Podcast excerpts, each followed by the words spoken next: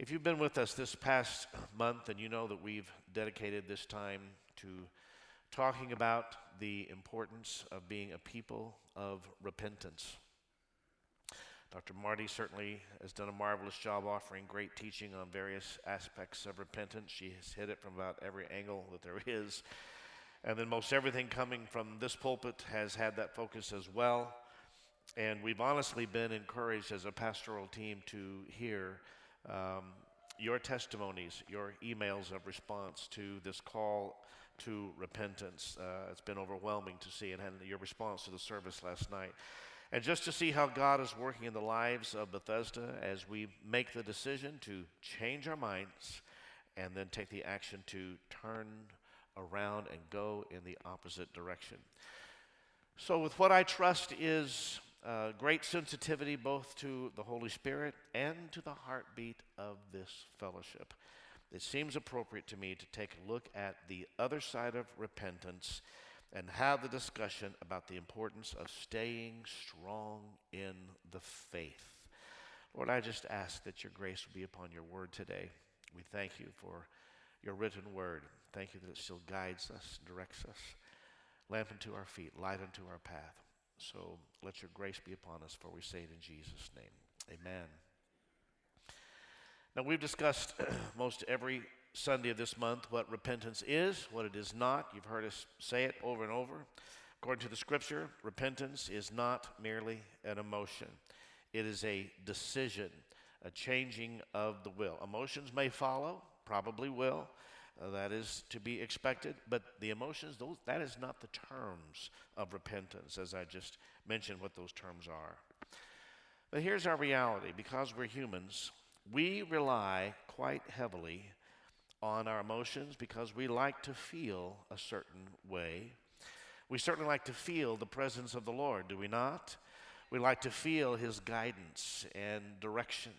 We like to feel His comfort and His peace and to feel the assurance of sins forgiven. But I have a question for us today, and it's this How do you stay strong in the faith, even after you've repented? How do you stay strong in the faith, particularly when God appears to be silent. Staying strong when God seems to be silent. And haven't we all had those seasons where it seemed like God was silent? Uh, if that's not happened for you yet, just keep breathing because your time is coming soon, I promise you. So, our text today, if you have your Bible or your device, obviously we'll be projecting it, but I always love to see you with your Bibles.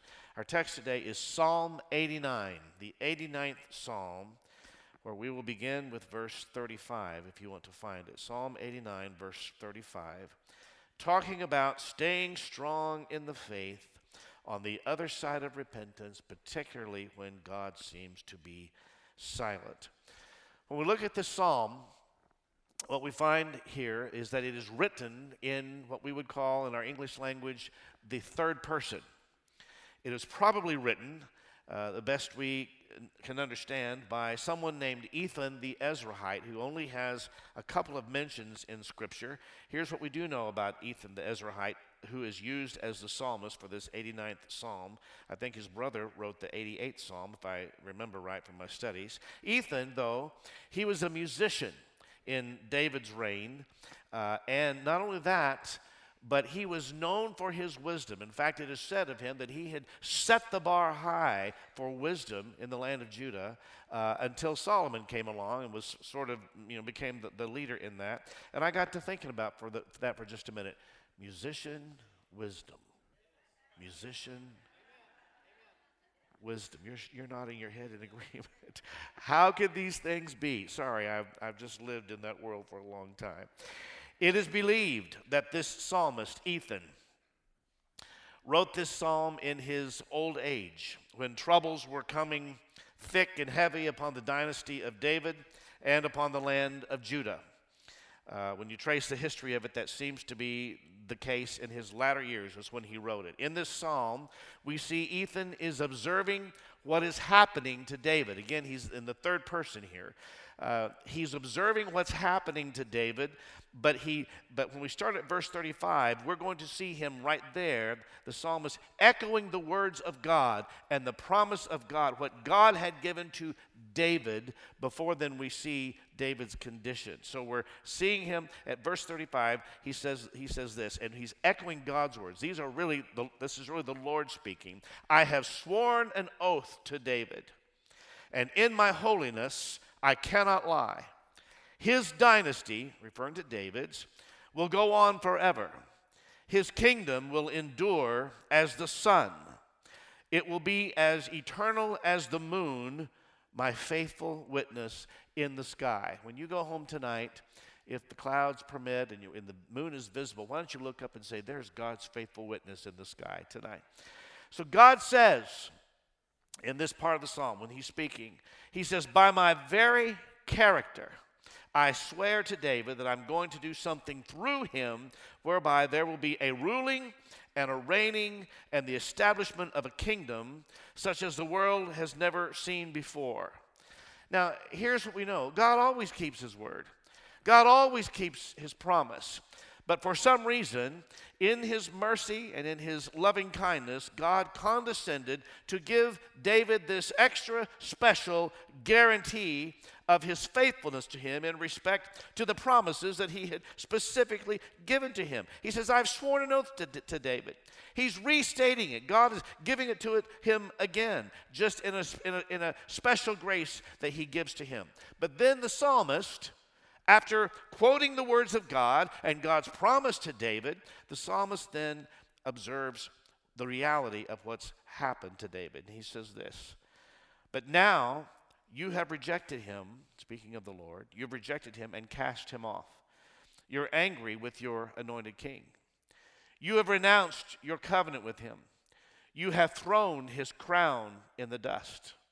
You've broken down the walls protecting him and ruined every fort defending him. Everyone who comes along has robbed him, and he has become a joke to his neighbors. You have strengthened his enemies and made them all to rejoice.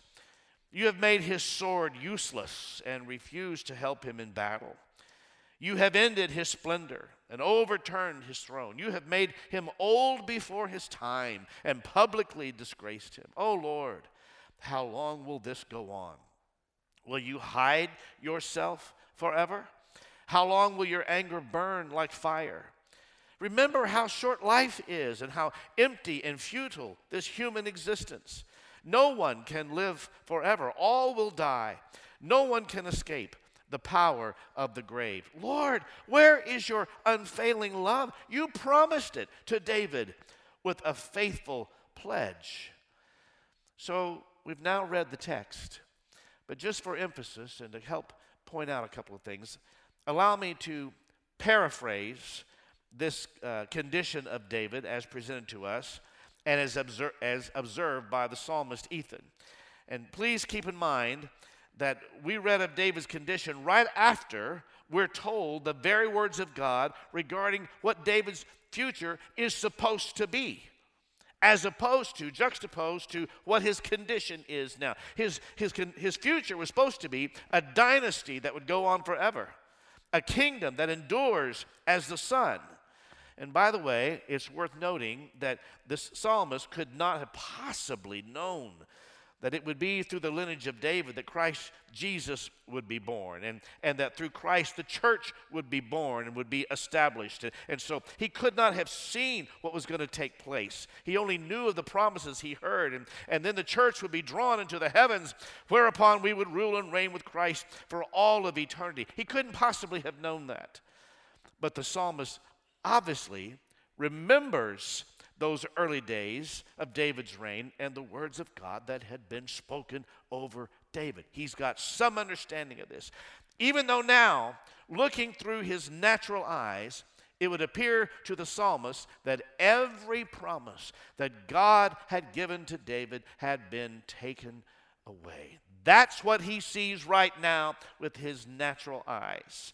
Now, let me say this anytime we take a snapshot of one period of time, got my picture? Anybody know what that is? What is it? It is a Kodak Brownie camera. Now, if my sweet wife were here, she's on a plane right now getting back from Georgia. But if she was here, she would be so proud of that because she still wants her Brownie camera back. She still wants me to go to the drugstore and get some 35 millimeter film for her Brownie camera. Bless her heart. She, uh, it's that square. Remember, it was square and it took nice little terrible pictures.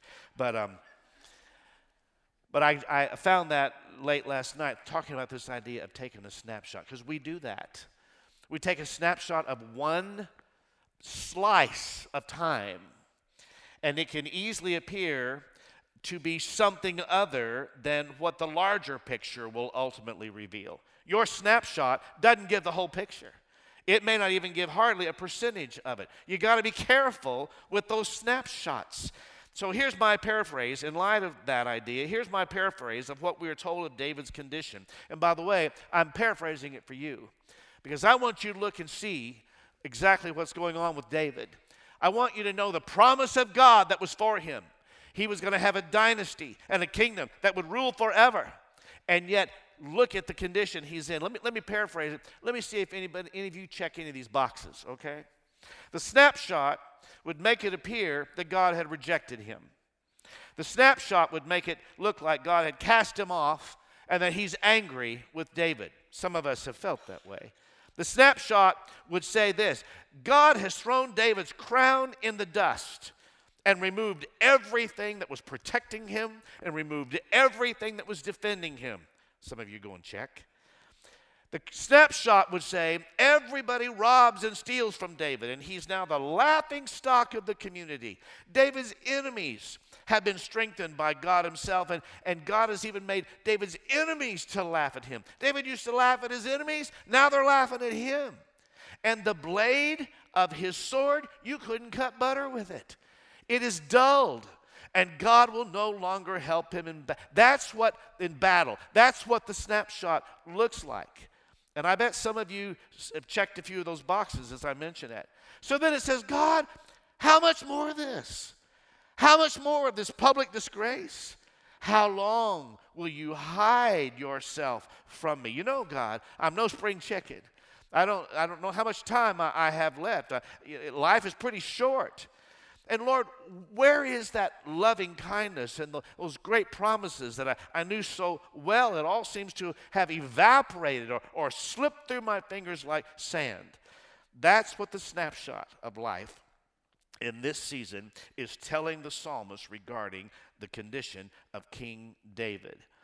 And, church, sometimes, even after a great season of repentance, such as we have gone through this month, such as we are experiencing now, we can have uh, an expectation of how we should feel.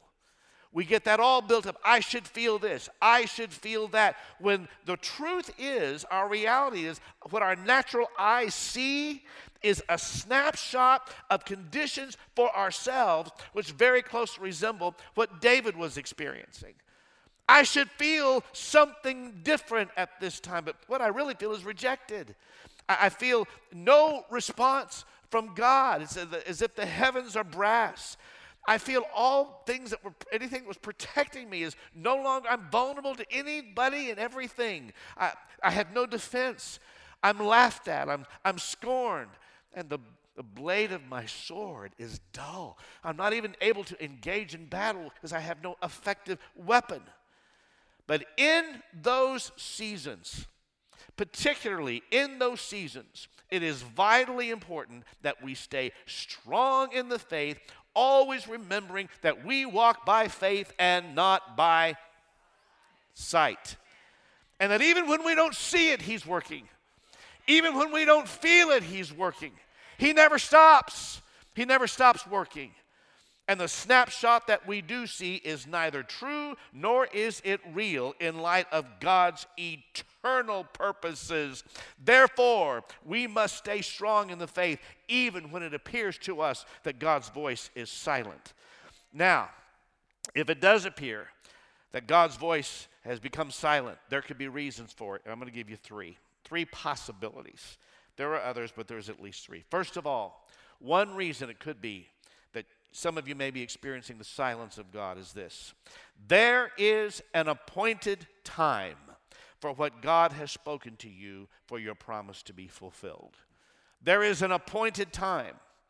And it kind of works like this God has already spoken to you, He has already given you His word. And can I just say it plainly? There is no need for Him to repeat Himself. Thank God that the book of Genesis doesn't say this. And God said, Let there be light. I said, Let there be light.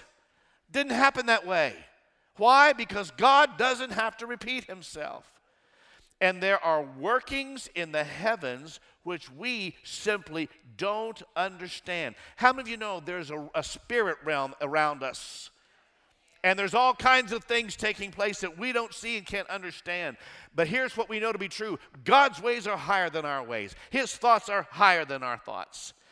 And if you and I had been there on that first day when God said, Let there be light, I'm guessing if we had been there living uh, in overwhelming darkness, just like the darkness of our souls before Christ redeemed us, and we're there, and suddenly at 6 a.m., the sun came up because God had commanded it to do so. And we danced and we rejoiced and we lived in the light. It was wonderful. This is the way it's supposed to be. Hallelujah. God is God. He's on the throne and the sun is obeying him. And then 6 p.m. came and the sun went down. You know what you and I would have said? We probably would have said, I knew it wouldn't last. I just, I just knew it was not. I knew it would. I, I, I knew it would go away. There's no way it could be I, that, that could that could last. Maybe, maybe it's something. What, what do you think? Something we did? Did we not pray enough? Did we not read the word? Something we did wrong? And the light goes down, whereupon then we spend the next 12 hours in sorrow until the light comes back up again. And that's when we realize that when God said, Let there be light, what he did not mean is that there would never be night. Let that sink in for a minute. He did not mean that we would be without seasons where we don't see or that we don't see clearly. We will have those seasons. He did not mean that we would be without seasons uh, uh or, or that where we didn't understand or are limited to the snapshot that we do see. There is an appointed time. And here is the thing we have to guard against, church. Those in those times, we must resist the temptation to make something happen just to prove to ourselves and to others that God is with us. That is the temptation. Because we probably broadcast to others the promise of God in our life. We received it, we rejoiced in it, it was wonderful. We wanted the world to know. We thought it was happening in the next 10 minutes, it was going to be wonderful, and it's not. It hasn't happened that way. And so, what we're tempted to do is, I got to make something up here. I got to manufacture something to prove to everybody and my and you know all of my family and all of my friends that God really is with me and that I, I, I, wasn't I didn't want to be made a fool of by that promise that I that I received. We have to resist the temptation to try to make happen what God has spoken because what God has spoken will come to pass at his appointed time. All we can do is hear his voice and hold on to what he has spoken to us. And I want you to know this, and I speak this specifically to some of you today. If God has said he's going to bring your family home, I want you to know he's going to bring your family home, and there's no question about it. It's a done deal. No matter what your snapshot looks like today, no matter what the reality is uh, of the truth of your family today, if He said He's going to use your life, then He's going to use your life, but it will be on His timetable and not yours. If God is going to use you as a weapon for His glory, then you've got to remember that a sword is not formed in a hammock, it is formed on an anvil. There's going to be heat, there's going to be hammering, there's going to be bending, there's going to be shaping, and it's going to take time. And you and I will cry out, God, I thought you said you were going to use me for your glory. Jesus, help me. Because it looks like the enemy has a hold of my life and the enemy is beating me and, and destroying me. And the Lord says, No, I told you that I was going to use your life for my glory, but I'm not going to use you until you are ready. Folks, you don't give a chainsaw to a child. they'll hurt themselves with it. There must come growth, there must come wisdom, there has to be skill developed. There has to be instruction and training and, and, and trial and error and all of that. But let us not forget the words of the prophet Habakkuk in chapter 2, verse 3 of that book, where he said, This vision is for a future time. It describes the end and it will be fulfilled. If it seems slow in coming, wait patiently, for it will surely take place. It will not be delayed. Bethesda, if God spoke it to you, this is not the day to doubt Him. This is a day to believe that what God said He would do, God will do. He will do it at His appointed time. Somebody say, Bless the Lord. The writer of the Hebrews says it to us and encourages us this way. So cast not away your confidence. Don't throw away this confident trust in the Lord. Remember the great reward that it brings you. Patient endurance is what you need now so that you will continue to do God's will. And then you will receive all that He has promised. For in just a little while, the coming one will come and He will not delay. God has an appointed time to answer you. And that is one possible reason for God's silence. Uh, I'll just throw this in. So often it has been my experience that His timing uh, for stepping in is at the point that you and I realize we can't do it on our own. When we've tried everything, how many of you have done that before? I have. You tried to fix it, you tried to manufacture it, you've tried to make it work and we've tried everything. We've pushed every button. We've clicked on everything there is to click. We've knocked on every door, and it seems hopeless. And then suddenly, at that moment, God shows up to do what only He can do so that the excellence of the power might be of God and not of us, according to the Apostle Paul. Second reason that God can appear to be silent is because of this the answer is coming, it's on its way. Say that with me. Although, although it may be meeting a form of resistance which you, neither you nor I can understand. There are some battles in the heavenlies that we don't see and we can't comprehend them. Let me give you an example. Daniel sought the Lord, and an angel came to him in response. And here's what the angel said Don't be afraid, Daniel, because since the first day you began to pray for understanding and to humble yourself before your God. Your request has been heard in heaven. We heard you the first time in heaven. I have come in answer to your prayer. But for 21 days, the spirit prince of the kingdom of Persia blocked my way. Then Michael, one of the arch- arch- archangels, came to help me. They called him the big boys. And I left him there with the spirit prince of the king kingdom of Persia to whoop his tail. It's word a little different than King James. Church, sometimes it's just a mystery to us. God's silence is a mystery to us. Can't understand, I can't understand, neither can you.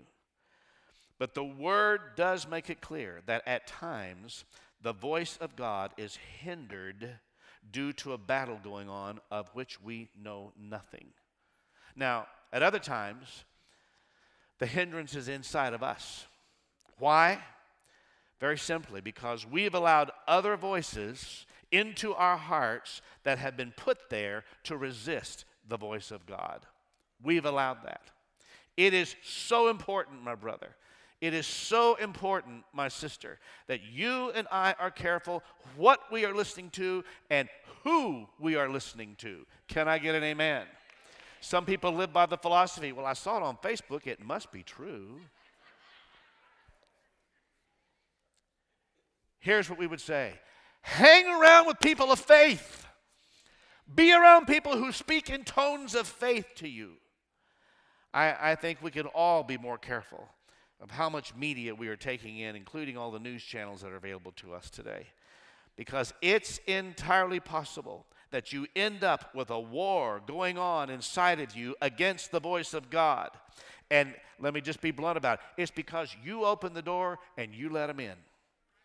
and there's a war going on that is speaking against the voice of God. And that's exactly why the Apostle Paul addressed this idea with the Philippians when he said, Finally, brethren, whatever things are true, whatever things are noble, whatever things are just, whatever is pure, whatever is lovely, whatever is of a good report, if there's any virtue and if there's anything praiseworthy, Think on these things, meditate on these things. The things which you learned and received and heard and saw in me, these do. Do these things, and the God of peace will be with you. It is important that we keep our minds on the things of God because the third reason that the voice of God can appear to be silent is this God may be using his silence to get your attention. It's possible. We are so active and so busy, going, going, going all the time, just spinning from here to there. It would almost appear at times that God simply draws back, folds his arms, and he's saying, Well, I'm just going to wait till she runs out of gas. Just let her keep going. Look at her. She just, isn't she busy? Look at that, bless her heart. She's just as busy as she can be. I don't have a hope of getting her attention. And she's running to God, asking for this, asking for that. And you know what? Instead of going into the prayer closet to tell God what He should be doing, oh.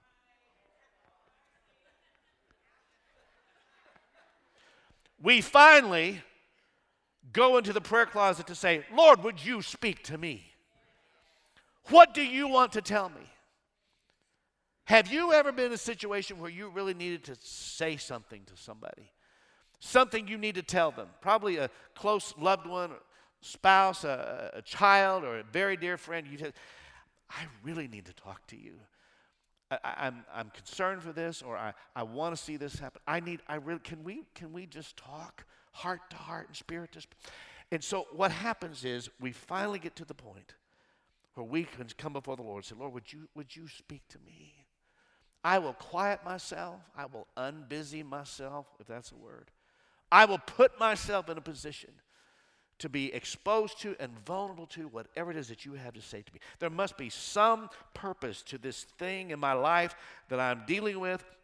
And I want you to know I am now at the point I'm ready to do what you would have me do, say what you would have me say, go where you would have me go. And so, Lord, I, I, I want to thank you for your silence. Oh, wow, wow, wow, wow. There's a concept. When's the last time you thanked God for his silence? The last time you said that, that, was a, that you saw that as a good thing, even though you've been this long, I just I haven't heard from the Lord. I prayed and prayed. I've done this, and usually we're woe begone about the whole thing. When's the last time you thanked God for His silence? and took that position. Lord, I thank you for your silence. If this is your way of getting my attention, then you've got it because I want to hear what you have to say. Speak to me. Let me ask you this Have you ever had a child that won't listen to you? Show of hands. Probably easier to say, have you ever had a child that did listen to you? That, that might be easier. And so what, ha- what, what happens? You, you reach the point where you just stop speaking because you know there's no point to it. They're not going to listen.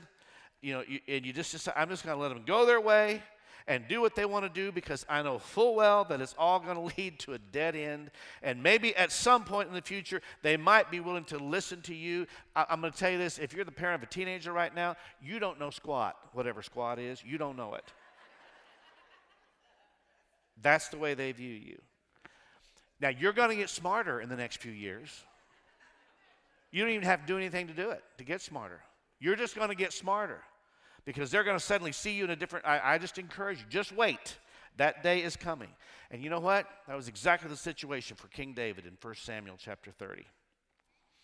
This, this is the same David who all of those promises about his future and his dynasty and his kingdom that we opened up with in Psalm 80, 89, that David, all that was given to him. He was given a promise that a lineage would be established through him which would never be taken away. His life would produce a dynasty, a royalty. And he had a clear word from God, a moment when the Holy Spirit would come upon him and give him strength and wisdom that he knew was not his own strength or wisdom. And he started out, oh boy, did he start out strong, defeating a lion, a bear, and a giant. And then he started out leading an army, going into the enemy camp and slaying tens of thousands. And seemed like there would be no end to what God was doing with his life. It was, it was he had the Midas touch, we might say. Everything he did was successful, going strong. He had a rhythm established, and it went and it went, and there was no end to what. And then a moment of silence came. That moment where God was not speaking as he once did. Even when he was praying and he was worshiping and he was leading others. And then the moment of silence came. And here's what happened that's when he lost confidence in God. He was counting on that repeated word. He was counting on being told again and again what the promise was.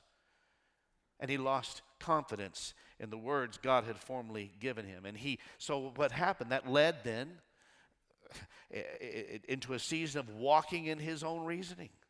He moved into trying to guide life by his own wisdom and solving his problems with his, with his own strength and bringing about what he thought should be happening by all the natural means that were available to him. That's what we humans do. And guess what? All this resulted in a time of incredible loss and incredible sorrow and everything being royally messed up. And he recognized that he had made, he was the one who had made a mess of everything because of choices that he made when he deemed that God was being silent.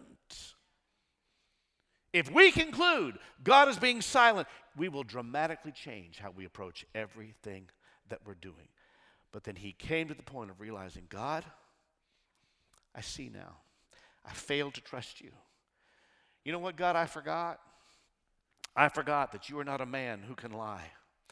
I forgot that you don't have to repeat your promise. I forgot, Lord, that you don't have to repeat your promises to me every day. I forgot that what you say you're going to do is what you are going to do, and nothing and nobody can change that. I forgot that, Lord. And the scriptures tell us that finally, David encouraged himself in the Lord. He encouraged himself in the Lord. And he comes back to the true source of his strength. So now, church, what do you do when God appears to be silent? What do you do when it feels like how we say it, the heavens are brass? Somebody close the door. You've repented of your sins. You've made your petition known but the heavens seem to be closed. I'm going to tell you the very same thing that I have to tell myself every time despair knocks at my door. And it's the same thing David did. Here's what you do it's very, very simple. You go back and you remember how faithful God has been to you. No, I'm serious. Not just a casual thought. You go back, you look back over your life even if it takes you a while to figure it out and identify. That was the faithfulness of God in my life. You go back and look at the, how faithful God has been. You go back and you remember the words that He first spoke to you. You go back and recall the promises that were, that were made to you. You go back and remember the victories you've experienced that you know full well it had to have been the Lord who did that. You could never have done it in your own strength. And then in the process of that, why don't you go back and sing the song, Great is thy faithfulness, Lord, unto me. Morning by morning, new mercies I see. Strength for today and bright hope for tomorrow. Blessings all mine with 10,000 beside. And you acknowledge before the Lord, God, I took a snapshot, and it sure seemed like you were being silent to me. But I recognize there is an appointed time for your word to be fulfilled. I will recognize today the answer is on its way. It is coming. Though it may seem for a season that the promises you've given me have been overpowered by circumstances, it could appear to me that your plan has been thwarted. It could appear to me that you've changed your mind. Here's what I stand on today, and here's what I know to be true it's this You're the God who created the universe by the word of your mouth.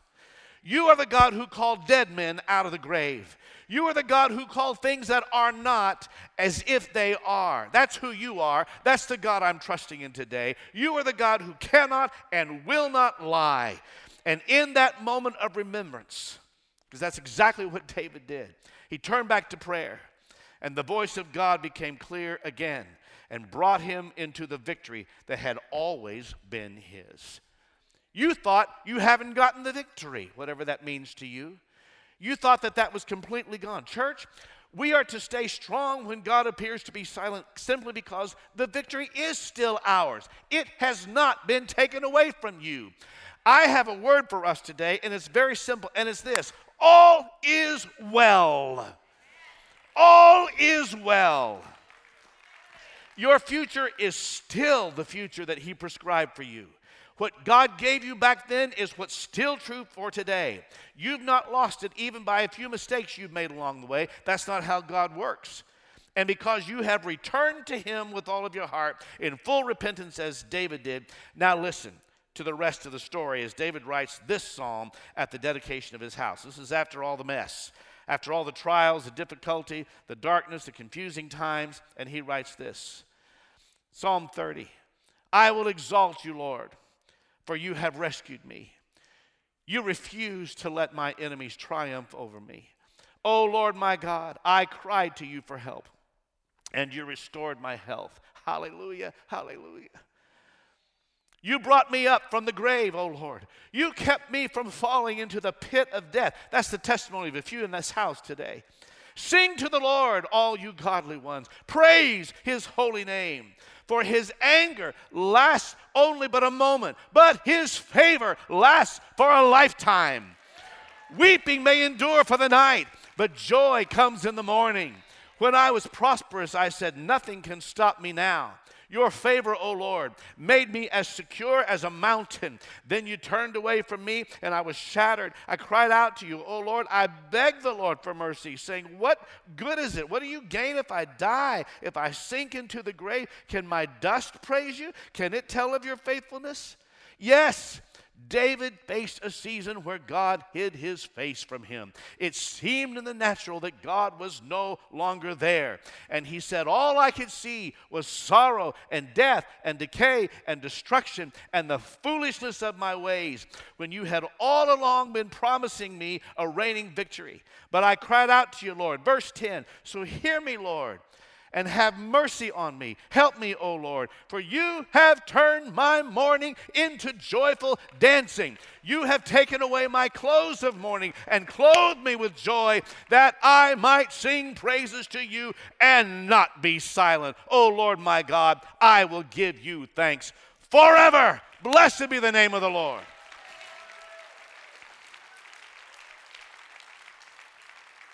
Bethesda, you want to know how to stand strong in the faith on the other side of repentance? You want to know how to stand strong when God seems to be silent, and that's a season some of you are facing right now. Well, David has just given it to us in this song. He says, I will sing praises to you, and I will not be silent. I will sing praises to my God, and I will not be silent. What are we saying? Though God may seem silent to me, I am not going to be silent to him even in this season. Guess what I'm going to do? I'm going to praise him. I'm going to glorify him. I'm going to thank him. I'm going to magnify him. I'm going to lift up his name. That's what I will not be silent. And not only that, I refuse to focus on all the things that I don't have, all the stuff I keep running to the Lord with. I need this, I want that, this needs to happen. I'm going to not focus on that. I'm not going to focus on all the victories that are not yet won in my life. No, sir. I'm going to look back at how faithful God has been. Even when I was faithless, He's been faithful. And thanks be to God, I have a song in my heart that cannot be taken away. Blessed be the Lord. You know what, church? We have something eternal established within us. Not with men's hands, but with the very hand of God. For we are more than conquerors through Christ who loved us. Somebody shout hallelujah today. Somebody shout hallelujah. We have the one who is seated at the right hand of God. It is He, Jesus. There's no mountain, there's no valley, there's no weapon of hell, there's no demonic power, there is nothing formed against us which can separate us from the love of God in Christ Jesus. No, sir, I will not be silent in the presence of God. I will not be silent among God's people. For here's why God has been faithful to me. God will be faithful to me. God will keep me. God will deliver me. God will take me home in victory. Hallelujah to the Lamb of God forever. Blessed be his name. I will not be silent. And I recommend you don't be silent either. So let the church rejoice in the goodness and the faithfulness of God. Come on, bless his name right now. Hallelujah.